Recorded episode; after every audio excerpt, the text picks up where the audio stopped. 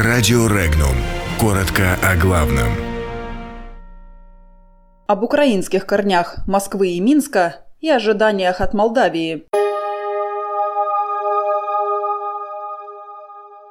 Об украинских корнях России и Белоруссии.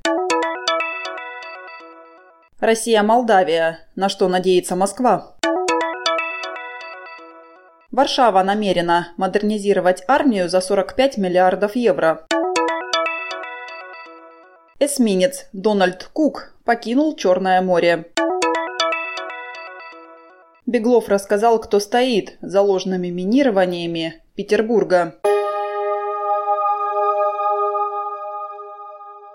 Россия и Белоруссия произошли от Украины, которая является наследницей Киевской Руси, заявил министр иностранных дел Украины Павел Климкин – Кроме того, считает министр, украинцы всегда были европейской нацией, так как христианская мораль и стремление к свободе давно являются фундаментальными элементами украинского менталитета. Также Климкин рассказал и об исторической травме, которую Украине якобы нанес СССР. В МИД России рассчитывают, что будущее правительство Молдавии будет представлять интересы всего населения страны. Об этом заявила официальный представитель российского внешнеполитического ведомства Мария Захарова. По ее словам, официальные итоги выборов будут объявлены в ближайшее время, а в Москве, безусловно, всегда исходят из того, что будет превалировать конструктивная линия в отношениях с Россией.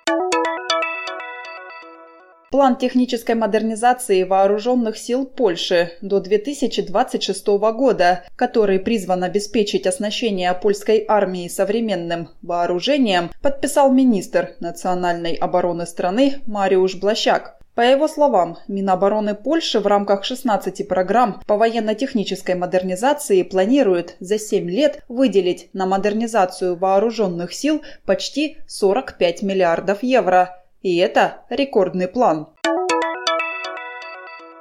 Ракетный эсминец военно-морских сил США Дональд Кук покинул Черное море. Об этом сообщается на сайте 6-го флота военно-морских сил Соединенных Штатов. В сообщении уточняется, что эсминец находится на пути к Средиземному морю 1 марта после проведения морских операций по обеспечению безопасности в Черном море. Массовая эвакуация из общественных зданий, которая уже вторую неделю происходит в Петербурге, провоцируется злоумышленниками из-за рубежа. Из-за границы поступает 98% таких угроз. Город всеми силами противостоит этим преступным действиям и справится с ситуацией. Об этом заявил временно исполняющий обязанности губернатора Санкт-Петербурга Александр Беглов – он также обратился к жителям северной столицы, которые тоже встречаются среди телефонных террористов, со словами, чтобы они перестали это делать. Подробности читайте на сайте Regnum.ru.